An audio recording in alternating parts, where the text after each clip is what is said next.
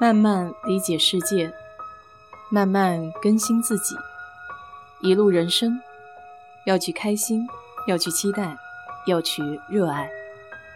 我是 DJ 水色淡子，在这里给你分享美国的文化生活。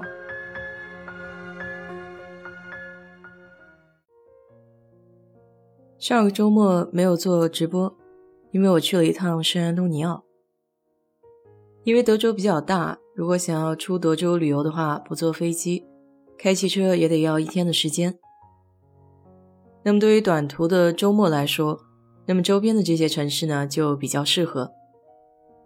圣安东尼奥和奥斯汀离休斯顿的距离差不多，都是接近三个小时的车程。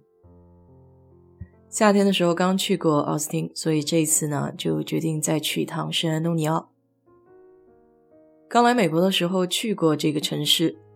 那印象给我倒不是特别的深，主要的景点就是 River Walk，贯穿市中心的一段人工河渠，然后沿着这个渠道边呢，有一些酒吧呀或者商店。再有个比较有名的就是 Tower of America，这在每个城市其实都有，达拉斯也有它的市中心的一个 Tower，比较高的一座塔。那大多数这种塔呢，到顶上可以观看整个城市的全景，然后呢，也会都有一个旋转餐厅。这次事隔多年再次回访，倒是让我发现了这个城市不一样的一面。圣安东尼奥这座城市呢，有一定的历史，在市区的中心有阿拉莫，作为当年独立战的一个标志。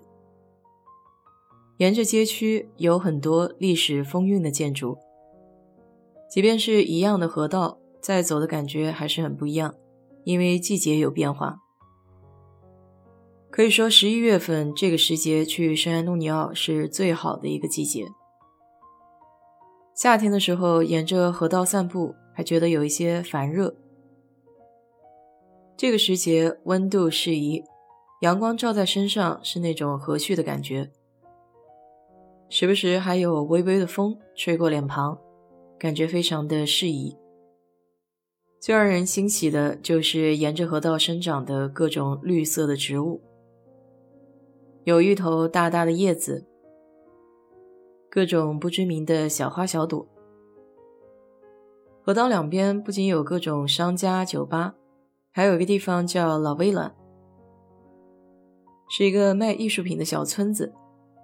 然后在河道的那个附近呢，还有一个小剧场，是露天的，时不时可能还会有一些表演。因为现在是疫情嘛，所以尽量让人减少聚集的时间。我也并不知道在哪里可以看到这个剧场表演的时间，可能网上会有。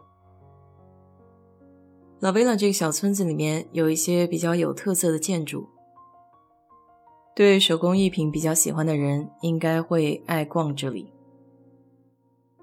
比如，其中有一家就是专门卖用铜制的一些工艺品，还有手工肥皂店、手工香薰店。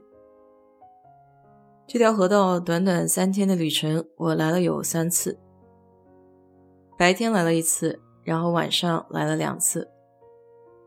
星期六晚上再回到这里呢，因为它有一个当地的艺术节，叫 Luminaria。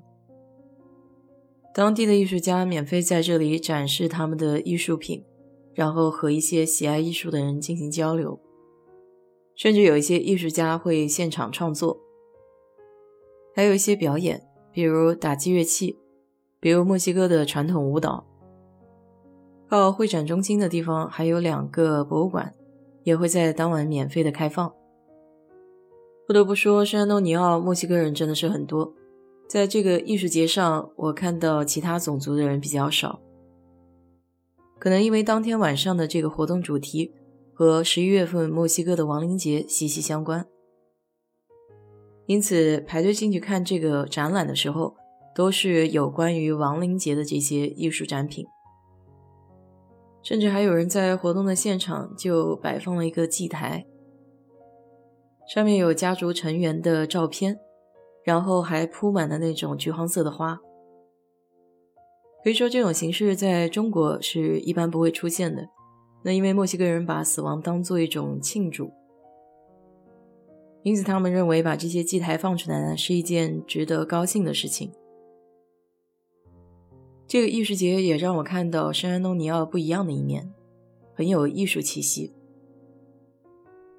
那星期六早上去的这个地方呢，就让我还想再回到圣安东尼奥来。这就是 Pearl District，翻译过来叫珍珠区。以前来圣安东尼奥，从来不知道还有这样一个地方。它是把历史的建筑和现代的生活结合到一块儿。星期六的早上，人声鼎沸，这里就像一个热闹的小集市。其实说起来，这还有一段故事，因为这块区域呢，是一八九四年建成的一个珍珠啤酒厂。一九八五年，这片啤酒厂关闭了之后，这片区域就进入了一个废弃的状态。当时这片区域呢，也是犯罪率比较高的地段，而且一个常年失修的河道，经常就是洪水会污染这一片区域。二零零一年的时候，这块废弃地挂牌出售，被当地的一个亿万富翁慧眼识珠看中了。不过他买的时候，身边的所有人都不看好他这个收购行为，因为想要在一块废弃之地上重新建起一个理想之城，是要花很大的功夫的。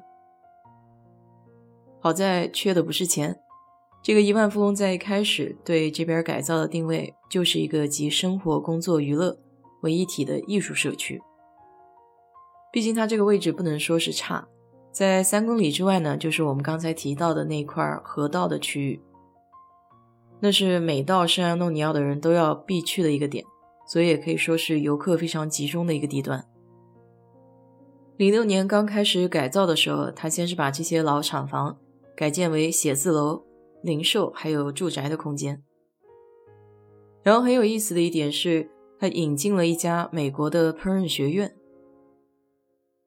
很多人从这个学校毕业了以后，就留在了这片区域里面的十八家餐厅里工作。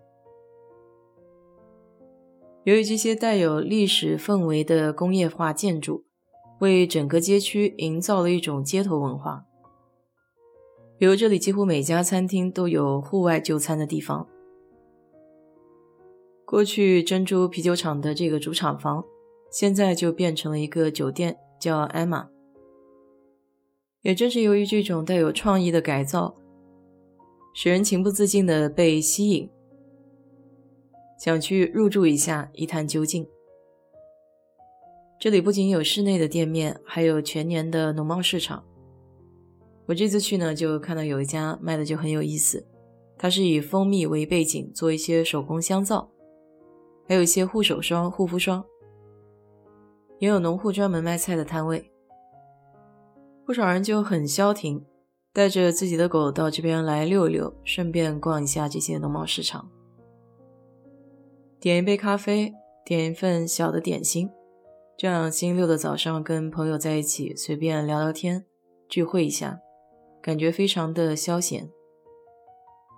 感受到这种悠闲的氛围，你就很想一直待在那里。沿着河道散步的时候，还看到有意思的一幕。看到了水鸟捕鱼、吃鱼的场面，附近还有两只鸭子在围着它转。这些场面大多都是小时候在动物世界里面能看到，现在亲眼见到，还觉得挺有意思的。总之，这个地方让我对圣安东尼奥确实有刮目相看的一点，能在古建筑的基础上重新废物利用，还是挺有意义的一件事情。当然，当地的很多卖小艺术品的店里面，大多都是印度人的艺术品。所以当时我就在想，那像中国那些手工艺人，他这些艺术品完全可以放在这种小店里面出售，也是一种双赢互助的模式了。好了，今天就给你聊到这里吧。如果你对这期节目感兴趣的话，欢迎在我的评论区留言，谢谢。